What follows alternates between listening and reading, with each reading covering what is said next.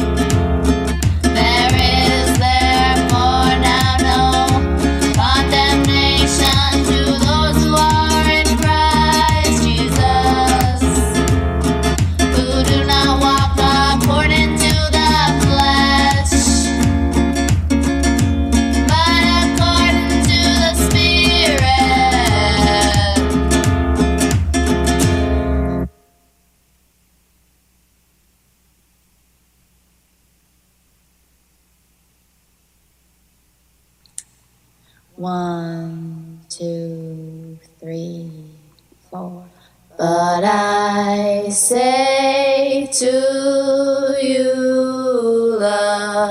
you.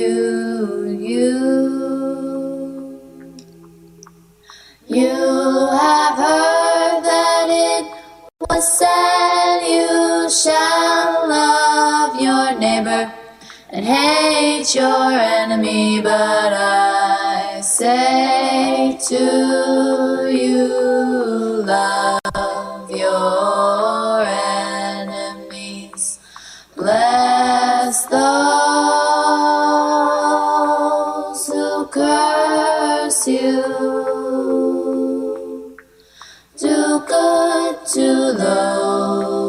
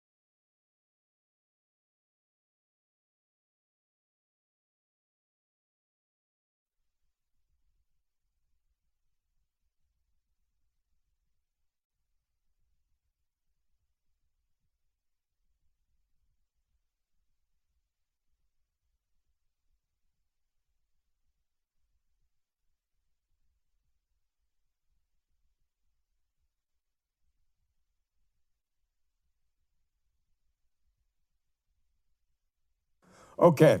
Um, before we get into it, uh, let me just say really quickly with campus, with our ministry, uh, our first purpose is to reach in uh, to the world and try to help people sh- uh, understand Jesus. And then maybe a second thing would be reach into um, milk drinking believers, people who have become believers, and make help them become meat eaters.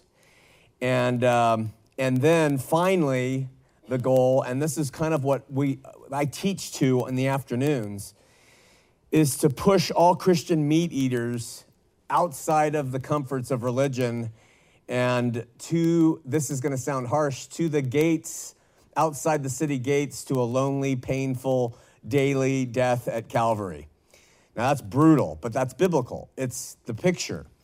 Um, and outside the city gates is a theme that uh, i'm going to talk about before we get into the next verse in revelation to wrap up the five parts we've just done and i'll explain that as we go. But before we do that uh, a year or so ago, Cassidy, uh, my daughter, had it on her heart to make a spot that we show on Heart of the Matter. And this spot summarizes what I hope to try to do with all of us, myself included, um, in meat. And so let's just take three, two minutes and take a look at this. You at home and then here.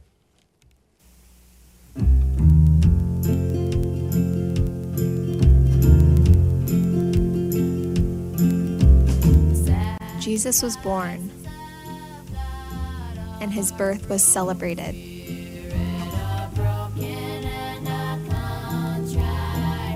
And he grew in wisdom and stature and in favor with God and men. And then his time had come. Revival miracles, praise from the masses.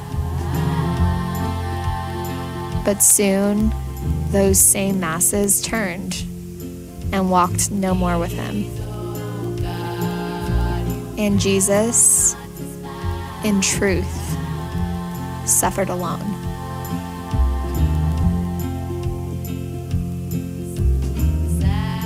He was mocked, denied, forsaken. He was killed on a cross like a criminal outside the city gates where the masses thrived. As sold out followers of Him, how could we in our lives expect anything different?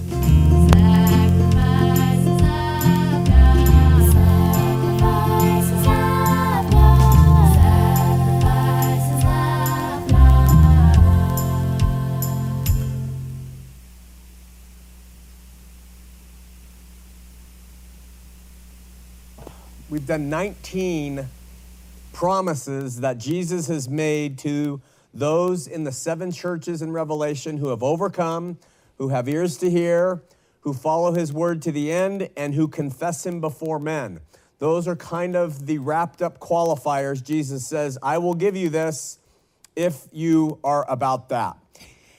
And it's only going to take up a part of our time, the first part today, and then we'll get into Revelation chapter 2, verse 8, which is Jesus beginning to talk to the church at Smyrna.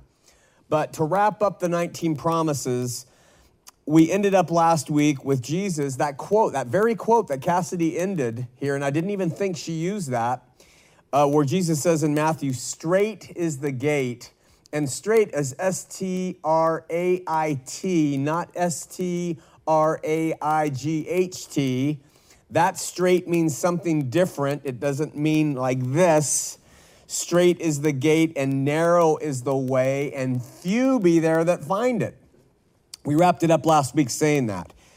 There is a tendency in the faith, I believe, and this is a very important message um, to share because I think it really summarizes everything we've been talking about. There's a tendency in the faith today to suggest that broad is the way to life and narrow is the way to destruction. And when the scripture uses destruction, I believe it is talking about afterlife destruction to us. I don't believe it's talking about an end time destruction. I believe it's afterlife loss that people will, experience in the presence of God, who is an all consuming fire. So we are teaching more and more that broad is the way to life and narrow is the way to afterlife destruction. But Jesus said the opposite. He said, Straight is the gate and narrow is the way, and few be there that find it to life. So while I believe most will experience afterlife loss, and this is because of the way judgment is going to work, I can't help but agree with Jesus' own words that very, very few are finding the way, straight and narrow way to eternal life by comparison. So it's kind of a toss up in terms of the things we're teaching because I do believe in total reconciliation. I don't believe God loses to anybody, Satan or man's will. I think all will be brought to him. But I do believe many will suffer afterlife destruction of something because they have focused on something that they probably shouldn't have, believers and non.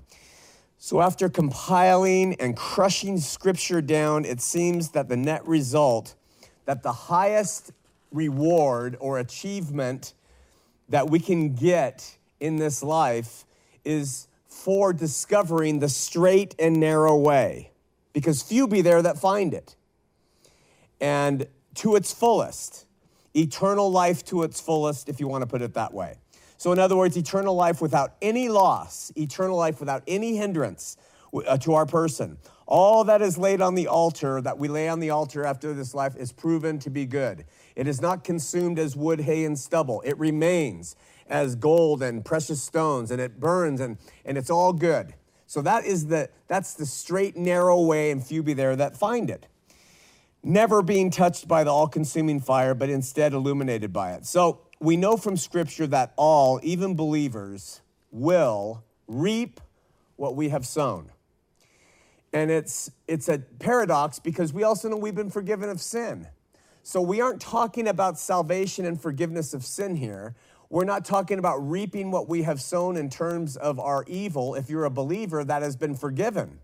We're talking about reaping what we have sown from the heart in terms of rewards we will reap what we have sown in the fields of faith. We will not reap what we have sown in the fields of selfishness. So, appealing to his grace and forgiveness is the means where we erase what we have sown in sin. That comes by faith. That's Christ Jesus doing it for us. So, it's, it's not the punishment that's coming. The afterlife loss and destruction is the loss of things that are, are burned up because they were never done with the right heart before God. Okay? So, we know from Scripture that in his Father's house are many mansions. We know from Scripture that there are different resurrections. Paul talks about having a better resurrection, and that some will receive resurrections of damnation, others will receive resurrections to life. So this is where the, the, the reaping what we have sown starts to play out. So last week we wrapped up discussing what Jesus promised to those who have overcome, have ears to hear, follow him to the end, and who profess him before men. And there were 19 of these promises that we spent five weeks discussing. And they're pretty radical, all the way to the last one being, You will sit on my throne with me because you have overcome. That is something that is gained, and it probably is something that is lost or never given. Um, and he says, You'll sit on, on this throne with me because you've overcome, as I overcame and sit in my Father's throne. Second Corinthians 5 is a really great chapter. It's often overlooked because it's a second book. Often second books don't, aren't read as much. People read First Corinthians much more than second. It's just our nature. But Paul writes, beginning at verse 1, listen to what he says. For we know that if our earthly house of this tabernacle were dissolved, we know if this body died, dissolved, we have a building of God, a house not made with hands, eternal in the heavens. That's the resurrection that we're talking about. This building, this mansion that we have in the heavens. For in this we groan, earnestly desiring to be clothed upon, listen, with our house which is from heaven.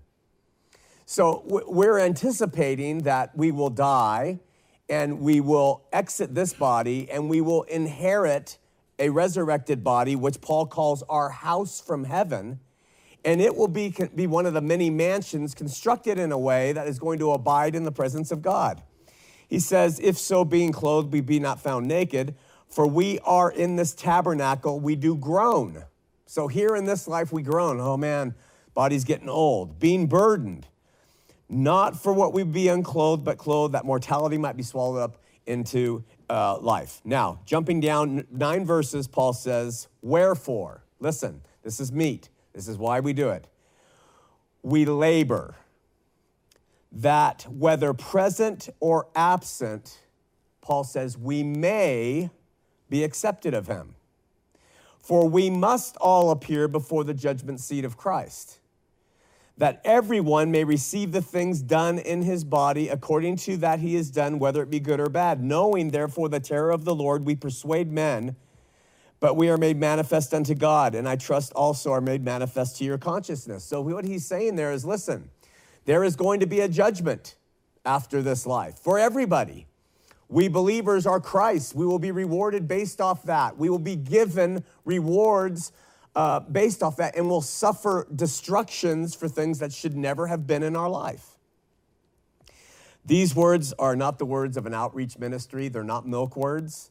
They're not something you teach in these to people who don't understand yet. As Christ Jesus is our way, He is. This morning we talked about believe on Him and you're saved. That's correct. You are saved. But the rewards, you might be saved, but the rewards come by virtue of Paul saying, Wherefore we labor, that we may, our lives will be accepted to him. We might be saved, but are our lives acceptable to him? So they're not words for a babe in Christ to hear. They are meaty phrases for those who have come to understand the implications of having received the gift of salvation. It's been given to you.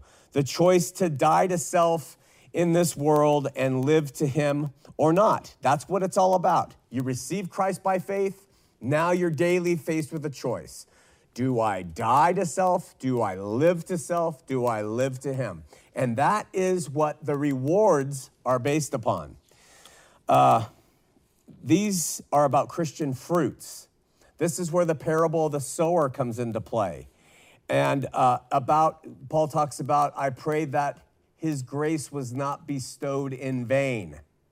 You know what he means by that? That he didn't bestow grace upon Sean McCraney and forgive my sin in vain so that I bear no fruit of love and goodness and kindness to others. He bestowed his grace upon me, and he doesn't want it to be in vain where I just stop being a, a Christian. I've received my salvation. So, no, he wants to bestow his grace upon us so that we bear fruit. And in the midst of all the good that is in this world, and there's a lot of good in this world, God has created it for us. I want to state a fact here. In this life, there is always going to be suffering. In fact, it really culminates into that. I would love to give a positive mental attitude and, and positive speech to you about how great everything is and overcome through your own imagination. But bottom line, it's about suffering. That's why I wanted to show that spot. That was a profound spot because what it says is, you know, Jesus himself, he was born, the star came out, the sky, the wise men, a life, he enters his ministry, he has the applause, and then they turned and the suffering begins. So, death and disease and discomfort and disasters are going to reign. No matter how advanced we think we are, no matter how many cement bunkers we build, no matter how many vitamins we take, babes are going to drown. It's a sad, difficult fact about this life. We're not going to stop it. Mental illness is going to invade healthy minds. Cancer will invade healthy bodies. Suffering, loneliness, inequality, alienation, ugliness, deformity. And that doesn't even touch suffering of the soul when people are mean to each other or people are outcast from another group, and people are treated badly, or there's disloyalty and the lies and selfishness. If we can create a utopia, we've always tried to create utopias, uh, they will fail and they will end up enduring, uh, uh, contributing to the suffering that goes on in this fallen world. So, certainly, we fight against it. We beat back some things. We'll defeat cancer. We'll get our teeth fixed, and the cavities will be replaced by fillings, and we'll continue. But suffering in the end, the rain is going to fall on the best laid picnic, and cars are going to break down, and people will lie, and people will die, and there's no escaping the pain and suffering. There's just not going to be. So, amidst all this, God has given human beings choice. He's given us choice. In fact, by and through the endless suffering that's presented before us, sometimes we get motivated into better choices. If we realize the suffering that's around the corner, if we don't choose right, the, the potentiality for suffering moves us to make a better choice. Um, some choose to run from suffering as fast as they can and through any means available. I don't want to suffer. And so, therefore, I'm going to survive by seeking pleasure. And others try to wisely keep suffering to a minimum. But every now and again, there are, again, there are those who understand suffering as a Christian. And that is what the message that we are getting to in almost every meet gathering. And it's an uncomfortable one because people they don't want to hear about having to suffer. They want to hear about having to overcome and have and have comfort. So we are faced to some extent with these choices and choices on how to make life around us less insufferable, on how to live, on how to spend our time allotted with pain or with pleasure or the two. And I, I wanted you to put in your mind that the world is a giant carnival. Just think of a giant carnival tent. That is life on earth. It's got the big peaks, you got the big tent, the poles, and inside that is the world. And inside you have every choice possible of how to go and live in this world. And in the end, it really boils down to two solutions. You can focus on this life, or you can focus on the life to come. I'm going to break it down that way for our discussion today. After the 19 promises Jesus has given, we can choose to focus a little bit on this life and a lot on that life to come, a lot on that life to come. We can, we, you can mix it up any way you want, but the choice is there. And as a help means to define the straight gate and narrow way, I'm going to say the focus on this life and the focus on the hereafter, and that's what I've put on the board. And I'm going to suggest that we'll get through this, that the focus on this life, you know, we're going to say this is on the left. Why do I put it on the left hand, my left hand? Because it'll all be left. And I put this on the right because by doing it, you are right. So there's the first thing. This is on the left because everything will be left that you seek. Now, it's not that God doesn't want us to have a life that's abundant in the material, but don't make it the priority, is the reason I'm talking about this. This is a focus over here, this life, primarily on self, and that includes families, what we want our own, and it includes, it, it, it, includes the material, because that's what we deal with mostly and it's the broad way. This is the, the way to destruction. So we can add destruction. The focus in this life on things like this comfort and acceptance and popularity and pride and money and recognition just and, and gains and power and ambition. This is the focus of those who live in this world. Most scripture and Jesus' teachings are about this side. And as much as we go over it, and as much as it seems like, oh, okay, but that's what his, his whole thing is about. Don't lay up your treasures on earth where moth, moth and dust, rust destroy. Lay your treasures in heaven. And he goes on and on and on about these principles. Okay? So let's talk about this life focus first. And I would suggest that generally speaking, we could say that most everything on the focus on this life is about comfort, which is about escaping pain and escaping disease and es- escaping all of that. Now, there's nothing inherently wrong with comfort. Jesus drank wine. He made wine, his first miracle. He ate. They called him a glutton. He partied with people. And I don't mean party in the world sense. I mean, he went and socialized and he had fun uh, with people. He enjoyed people. So I'm not talking about asceticism, but it's the basis, you know, those needs for comfort are the basis of Maslow, uh, Maslow? Maslow's. Uh, Maslow's hierarchy of needs, right?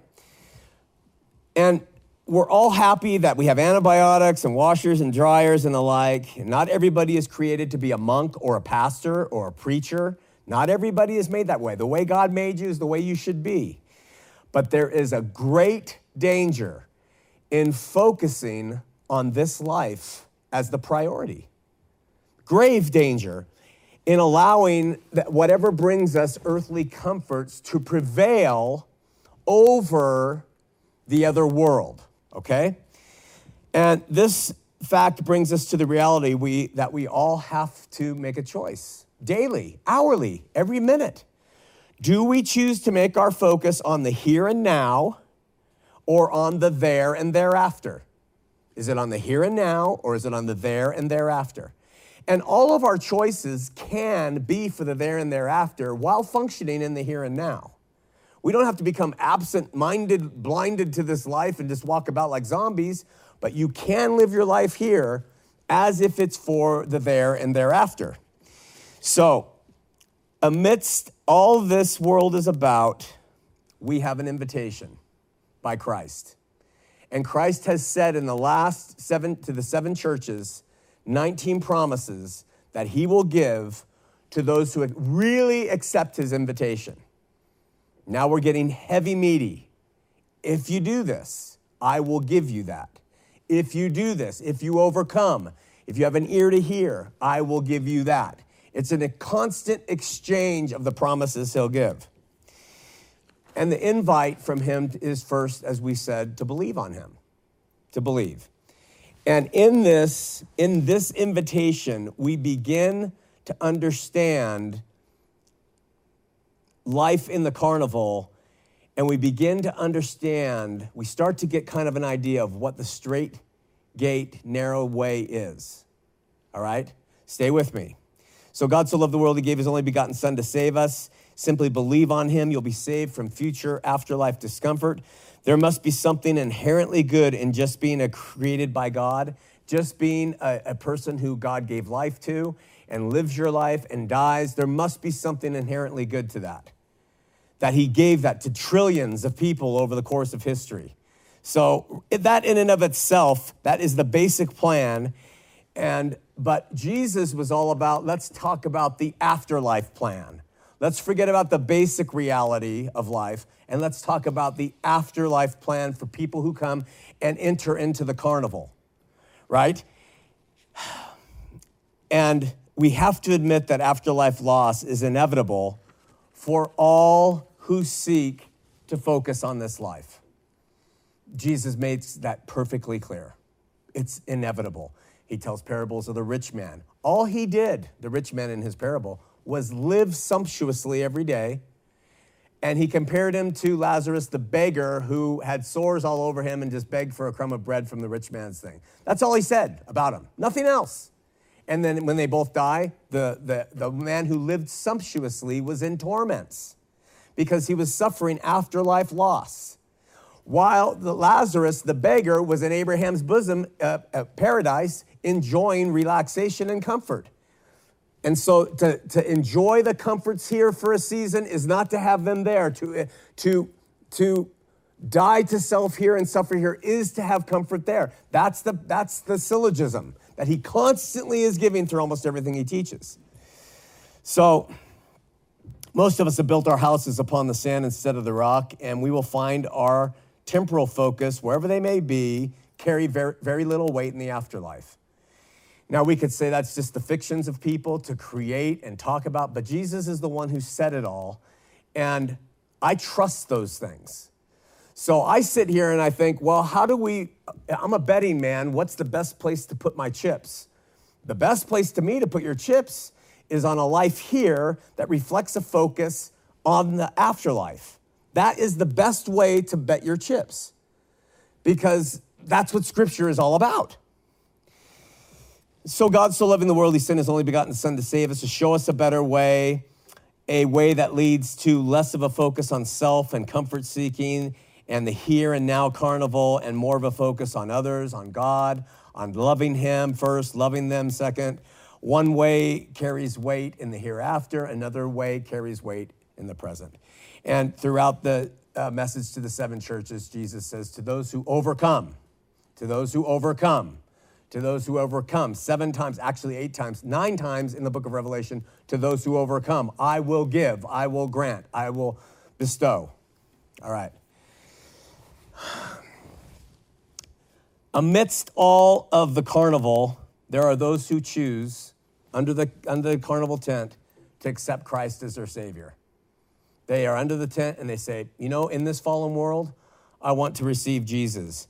They believe on Him, they look at Him, and they become children of God by faith. They are saved from afterlife discomfort, they are saved from themselves, they are saved to God. Their sins have been forgiven. And I would suggest, to use our, our illustration of the carnival, I would suggest that the people who have received Jesus in this life and, and are in the carnival, they go and they live in a place called Godland. It's on the hills right behind the, the carnival.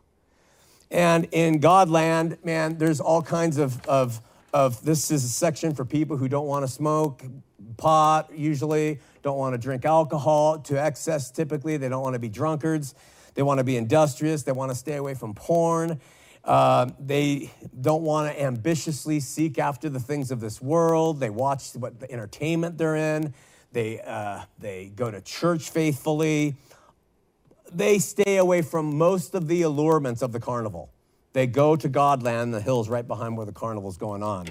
And Godland's a planned community of sorts for people who want a better way to live. And people who find Jesus in this life, they often go. That's the first destination they go. And Godland has Buddhist parks, and Godland has Christian beaches, and Godland has Islamic deserts. Godland is a place where people want something that is focused on a hereafter. It's not just Christian. We call it Godland because God is involved in all of their thinking and what they do. They choose to step outside of under the tent and they say, That's the world carnival. I'm going to go to Godland. That's where I'm going to live my existence. And within the Christian community of Godland, organizations provide godly activities for people to participate in. They have weekly socials and dances and youth groups and men's and women's groups and choirs and worship teams and outings and hikes and breakfasts with like-minded believers up in the hills of Godland, the Christian community of Godland. And is, is Muslims do the same, and so do the Buddhists. They have things for their kids, all centered on God. What is often overlooked is the fact that most of the activities that go on in Godland are patterned after activities that go on in the carnival. You have to understand that. You're still, Godland and the carnival are all within the city gates. They are all inside the city gates. That's where you find acceptability. That's where you're going to find your people, your culture. And we jump into that and we say, This is me being a Christian. I'm not part of the carnival, I'm part of Godland in the Christian section. So therefore, I'm okay. But they don't see that they're still behind the city walls of the world. And what goes on in Godland are pretty much laid out for by the themes and programs of the carnival. So, in other words, they have rides, but they're Jesus rides. And they have clothing, but it's Jesus clothing. And they have concerts but it's singing to Jesus instead of doing what the carnival people sing to. And it goes on and on and on, and they are wholesome and they avoid the fleshly things that are in the world. But as we can see, Godland is still in the confines of the carnival. And it operates off the carnival's appeals. And the key to all of this, listen, the key is the groups that thrive in Godland do so because they provide comfort to people who are in it. They become the thing that provides the comfort. People step from the comforts of the carnival, the beer and the wine and the whatever, and they say, I'm going to accept Jesus, and they go to Godland and they find their comforts in those associations. And they have their reward. They stay within the city walls.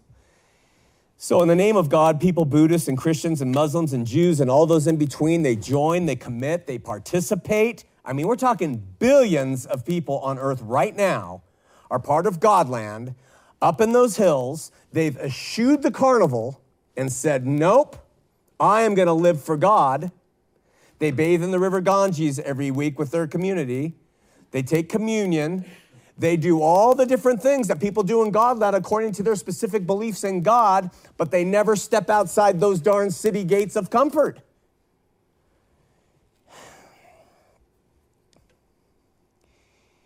Religion of every kind and type provides all who seek acceptance, community, financial well being sometimes, networking, friends, occupational growth and opportunities, fame, positions of power, a community, structure, laws, rules.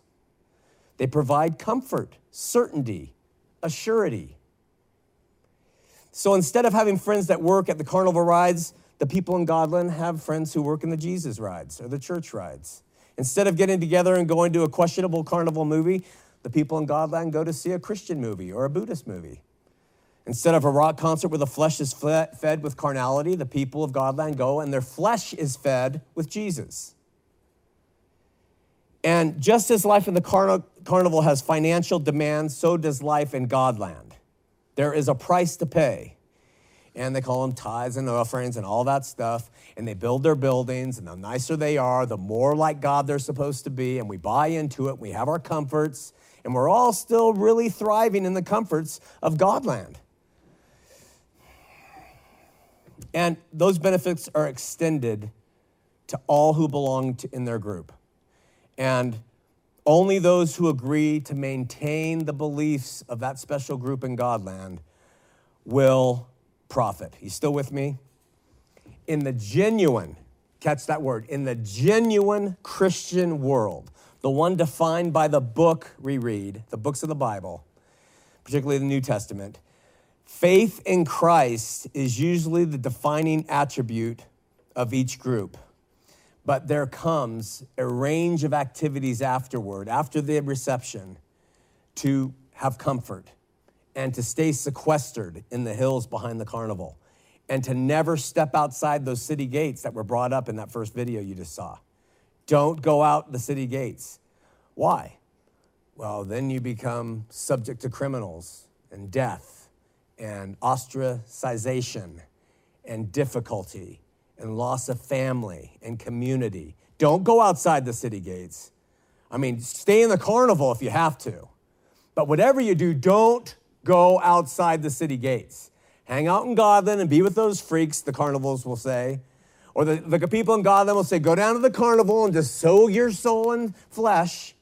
But don't, whatever you do, step outside the city gates because the people of the carnival and the people of Godland and everybody in that community is going to hate your guts.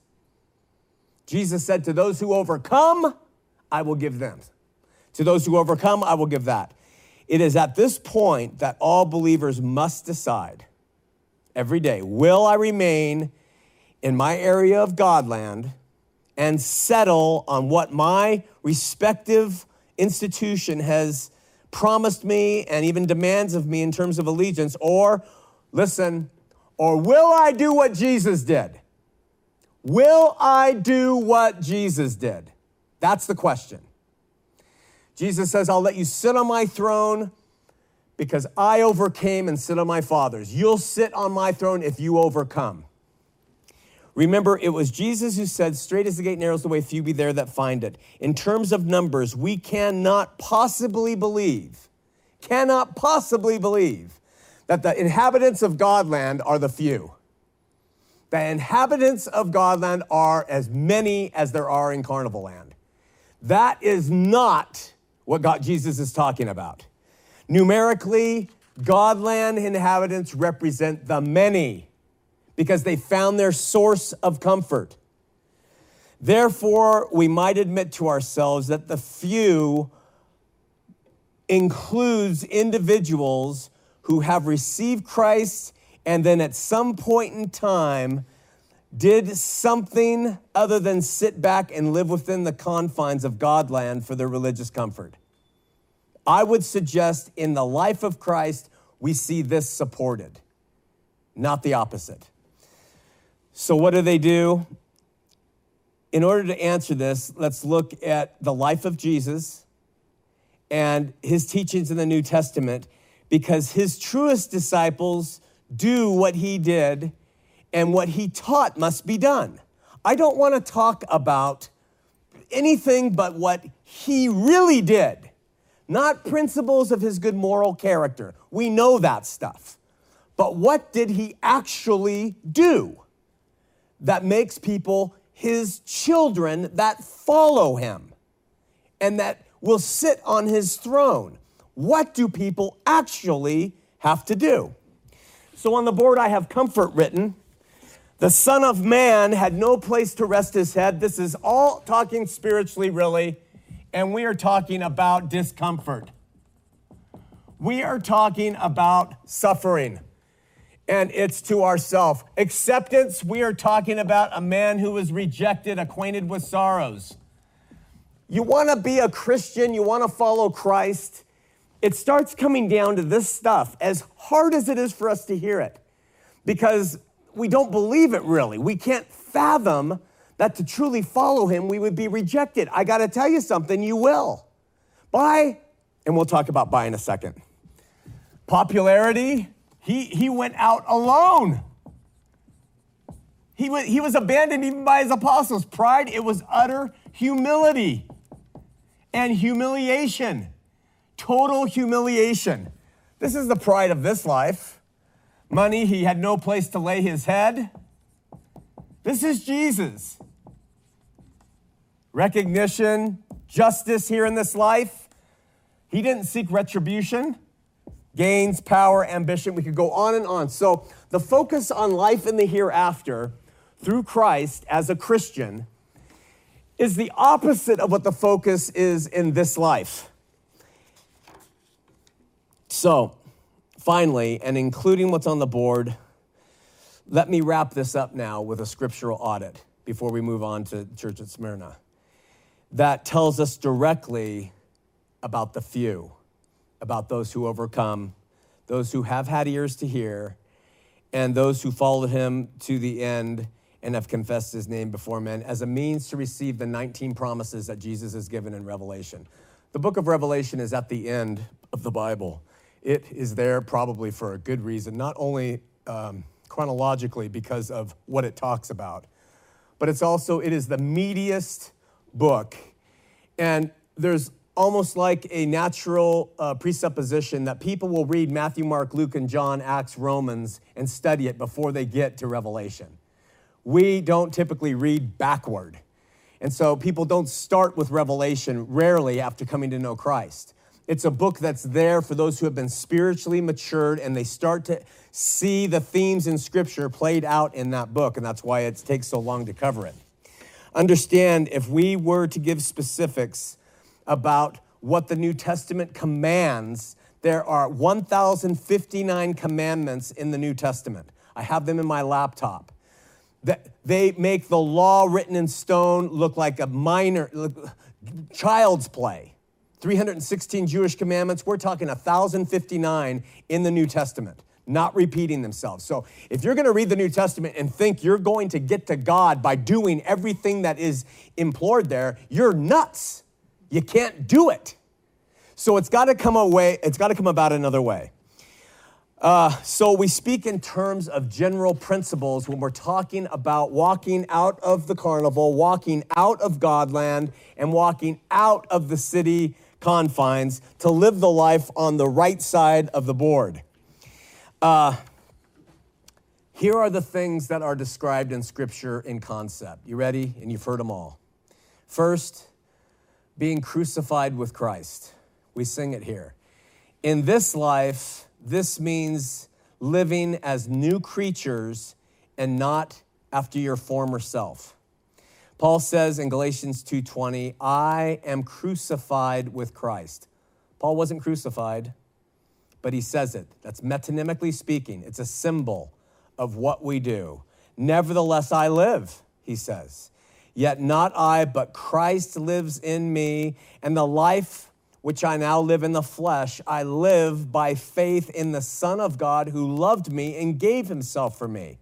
In Romans 6 6, he says, knowing this, that our old man, our carnal man, that word is sarx in the Greek, it means our meaty, fleshly man, is crucified with him, that the body of sin might be destroyed, and henceforth we should not serve sin, for he that is dead is freed from sin.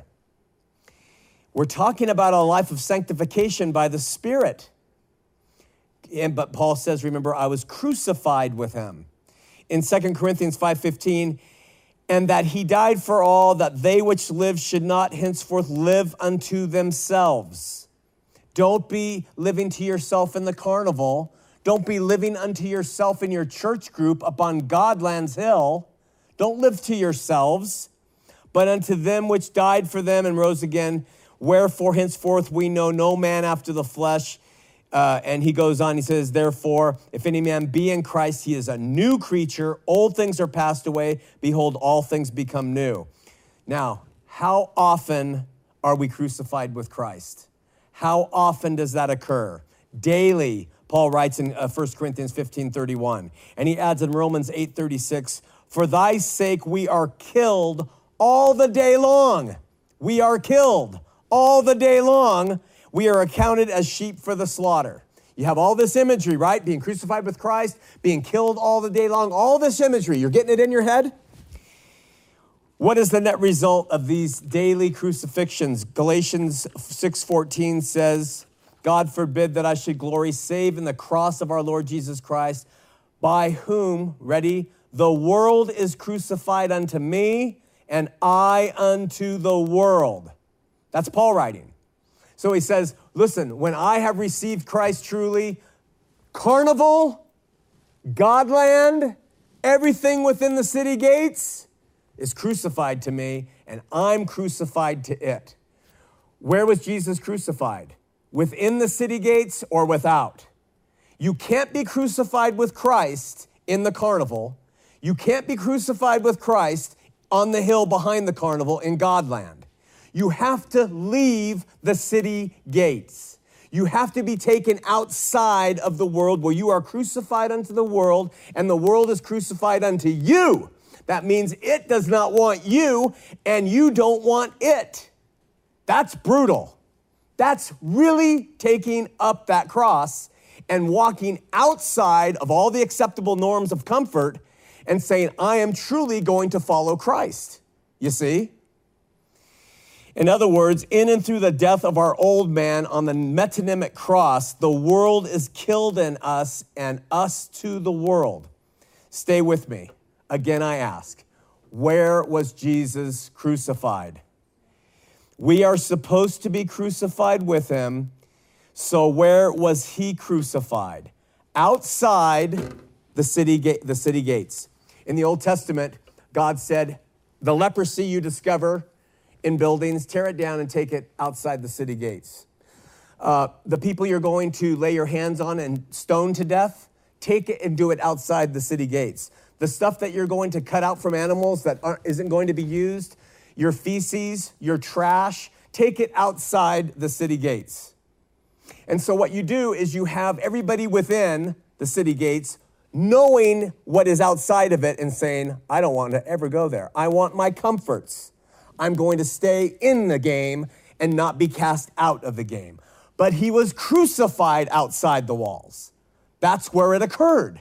So if we are to follow him, take up our cross daily, walk with him, and die and be buried with him in his death, we have to have that happen in the place where he had it happen.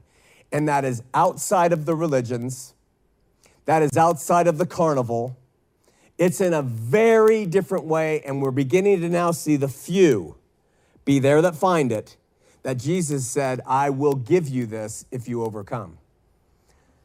we're stepping from worshiping God in spirit and in truth today. We are t- stepping into being radical, sold out followers of Christ. How that looks in your life, I don't know. You could be a corporate executive in a white shirt and tie who attends church every Sabbath day, and you could be the most radical follower of Christ on earth. I can't tell by appearance. But we do know that it does happen outside of the city gates. It is not part of the way this world operates. And so the more you have a foot in this world, the less you are being crucified. And all those things are lost on you if uh, that are talked about in Scripture.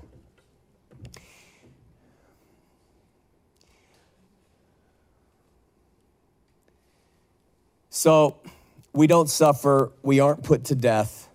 Listen, we don't we aren't crucified within the carnival or on the hills of Godland.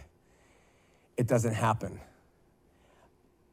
There we find comfort and ease and are fed and led by the ways of men and women. But no man is crucified among fellowship with his own brethren. You're not going to be killed inside the city gates by your brothers and sisters. Jesus wasn't. We are all, however, crucified by our own brethren. Jesus is the one we follow. Who killed him? Who had him put to death? His own. Where did they all live and reign? In the city gates. They took him out and said, Out, go out. That's who kills us here. It's those who live within the city gates and are our brothers, because that is who killed Jesus. Those who are brothers in the faith. They took him and they killed him, and we follow him. Same principle. Outside the city gates, because we have walked from their world. We have pick, picked up a cross and exited the carnival and the Godland, and we have allowed our flesh to be crucified where all flesh dies by crucifixion outside the city gates, where all the swelling masses enjoy life, enjoy the things on that side in some form or another. You can't fool God. You're not going to be able to show up to church. You can't come to campus or tune in and think, well, God's marking me a good guy today or a good lady, you know, I've done it. You've got to have the heart to want to pursue Him and to pursue Him with all you've got. That's why He said, straight is the gate, narrow is the way, few be there that find it. In Galatians 1 4, speaking of Jesus, it says, Who gave Himself for our sins that He might deliver us from this present evil world according to the will of God and our Father. That's his purpose. Deliver us from. 1 John 5:19 says, "And we know that we are of God and the whole world, everything within those city gates lies in wickedness. All of it, all the games, every kind." The world line in wickedness is presented in scripture as life within the camp that is the, the, the thing. At life in the carnival, death occurs outside such comforts. It's not a mistake that we read in Leviticus 24 14 that God says, Bring forth him that is cursed outside the camp.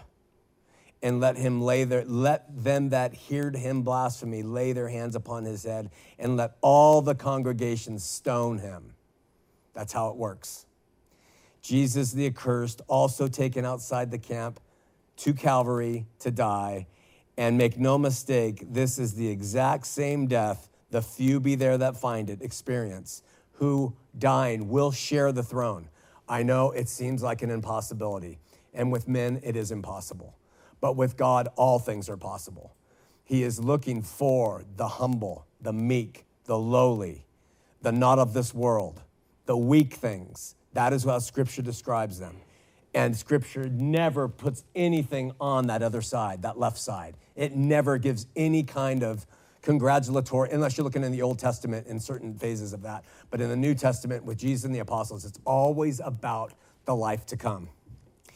In my estimation and in summary, we have somehow come to believe that to be one of the few, we are to join the many in Godland. And find solace in the arms of brothers and sisters who are like minded and build up empires and run it all that way. In my estimation, we are to die as Christ died and that will be at the hands of those who call themselves our own brothers and sisters. And that true eternal life is found in dying daily outside of the camp and at the hands of those who should have loved us most, just as they should have received and loved Christ the most, but ended up hated him so much they killed him. And at the end of the day, maybe that's uh, why I focus our teachings as try to reach those who are in the carnival, then try to get people who have moved into Godland to say, you know, it's not really about Godland either, and to lead people to that death outside the city gates which is a subjective, personal thing that only you and the Holy Spirit know what it looks like because it's not a physical thing in our world. It is a spiritual thing that we are seeking for. Okay, got that off my chest. Wrapped up parts five of Revelation. I have a little bit more on the Church of Smyrna. Wendy, taketh thy seat. Uh, let's read what Jesus says now to the church at Smyrna. Second revelation to the second church. And unto the angel of the church at Smyrna, write, these things saith the first and the last, which was dead and is alive. I know thy works in tribulation and poverty, but thou art rich. And I know the blasphemy of them which say they are Jews and are not, but are of the synagogue of Satan. Fear none of these which thou shalt suffer. Behold, the devil shall cast some of you into prison that you may be tried, and ye shall have tribulation 10 days. Be thou faithful unto death, and I will give thee a crown of life. Be thou faithful unto death, and I will give thee a crown of life. He that has an ear, let him hear what the Spirit saith to the churches. He that overcometh shall not be hurt in the second death. So back to first eight, we're just going to cover the first part and wrap it up. And then to the angel of the church of Smyrna, write, These things saith the first and the last, which is dead and is alive. We've already covered in our coverage of Revelation that uh, the angel of the churches, and every one of these revelations to the seven churches, I suggest is probably the pastor of that church. Because angel is messenger there, uh, and angelos, and it means a messenger, and I don't think it's an actual angel. Here in Smyrna, Jesus, speaking to one of the seven churches, describes himself as the first and the last, which was dead and is alive. Again, a description that he used to describe himself in chapter one of Revelation. And so we know that in every one of these revelations to the seven churches, he will uh, introduce himself in a special way. And in this time, it's I am the first and the last, which was dead and is now alive. And then he says to them, verse 9, I know thy works and tribulation and poverty, but thou art rich. Let me just talk about that and we'll wrap it up. I know your works, Jesus says, and this is a uniform phrase that Jesus uses toward every single church. Every one, he says, I know your works, I know your works, I know your works. And because it's to a church, it's the works and direction of that church in Smyrna, in Thyatira, and how they're going. We can't use Jesus saying to the churches, I know your works, as evidence that he says to every individual, I know your works, because there's a different context there of, of who he's speaking and how. All right? It's not that our works are not a topic of discussion, but it's just a different way to talk about them. And I just don't think we can use these passages in Revelation on other individuals where Jesus says, I know your works and you better do this or you better do that. He's talking to churches, all right? I know thy works, and he adds, and tribulation to the believers at Smyrna. He knows what they have suffered from and the persecutions and the trials inflicted upon them by their enemies. He's going to talk about their enemies uh, next week. And then he says something really interesting. He says, and your poverty.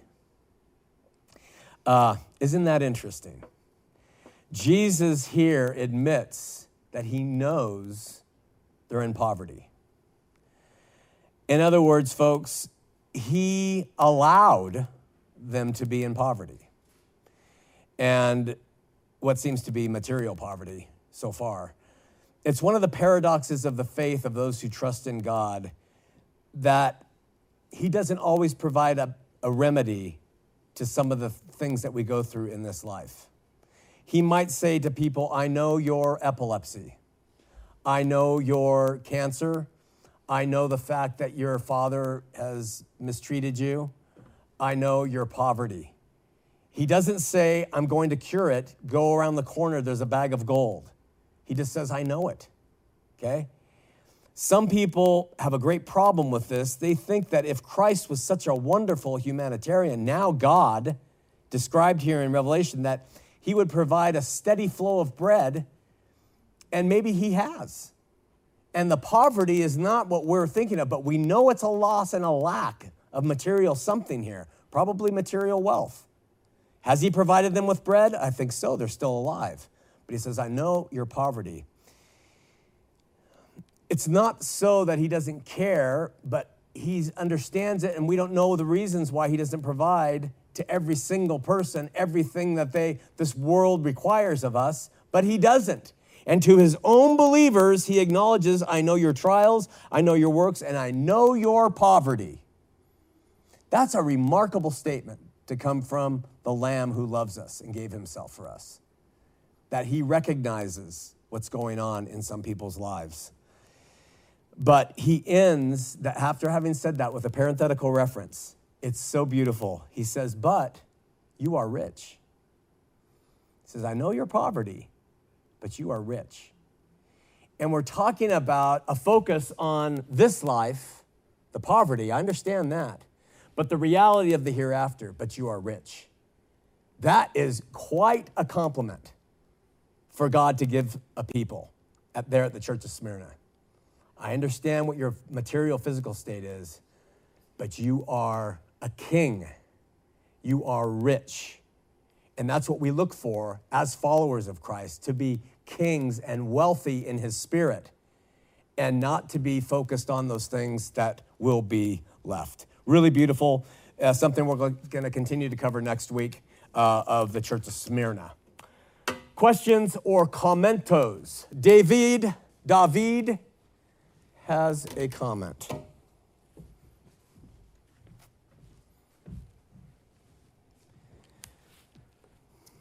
Uh, this is kind of backed up by the story of the rich man and Lazarus. And I think the way it goes is uh, Lazarus was in the former life, you had comfort, and Lazarus had evil, which Yeah. is really means turmoil or something like that. Yeah. Now Lazarus has comfort, Yeah. and you are tormented. Yeah. You know, completely opposite of Yeah. uh, how things switch places. Yeah. And isn't it interesting, Dave, that he doesn't give any reason other than he says the rich man lives sumptuously every Yeah. day. He doesn't say it was with whores or he No, just says right. he lives sumptuously. Right. Yeah. And It- that the it- poor man only had dogs look it. I mean, does is that how it will actually be that those who live in non-poverty here will be impoverished there? And it, it, I think poverty is a state of mind also. Right. It's not your phys- It's not the physical stuff you've got around you. Mm-hmm. It's how you treat the stuff that you've got around you. Ah. Very good.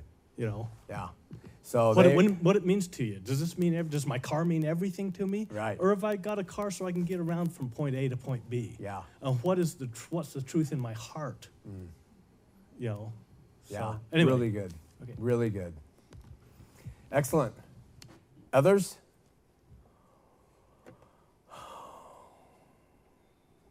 All right. Well, I wanted to stretch it out till after five, so because you guys aren't interested in that game that's starting at four, right? Wendy made me promise to finish on time. Let's pray. Preaching it today, Lord, and talking about that path, that, that walk outside the city gates to uh, put our hand to the plow and not look back, and to follow your Son. And with all the descriptions of crucifixion and dying with Christ daily, we know where that took place. But like Dave points out, these things are states of mind, they are conditions of the heart.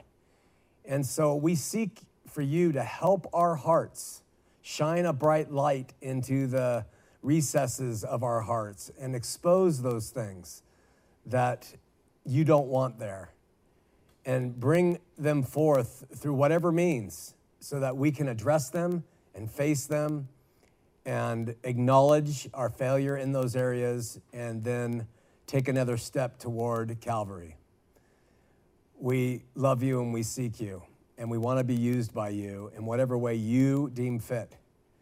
Uh, help us to help those people who are trapped in the carnival of this life and those others who are trapped in the, the churches established at Godland and who believe it's all there. And help us to help lead the way like you did, bearing our cross for you, for the faith that you gave your all for because you loved us so much. We pray for our sister Heidi as she continues to battle with cancer and uh, everybody else whose names I'm not mentioning and but who are having difficulty with all sorts of troubles, Lord, that you'll be mindful of them and you'll make yourself known to them as they walk uh, stumbling in this life. We seek you and love you and praise you in Jesus' name. Amen.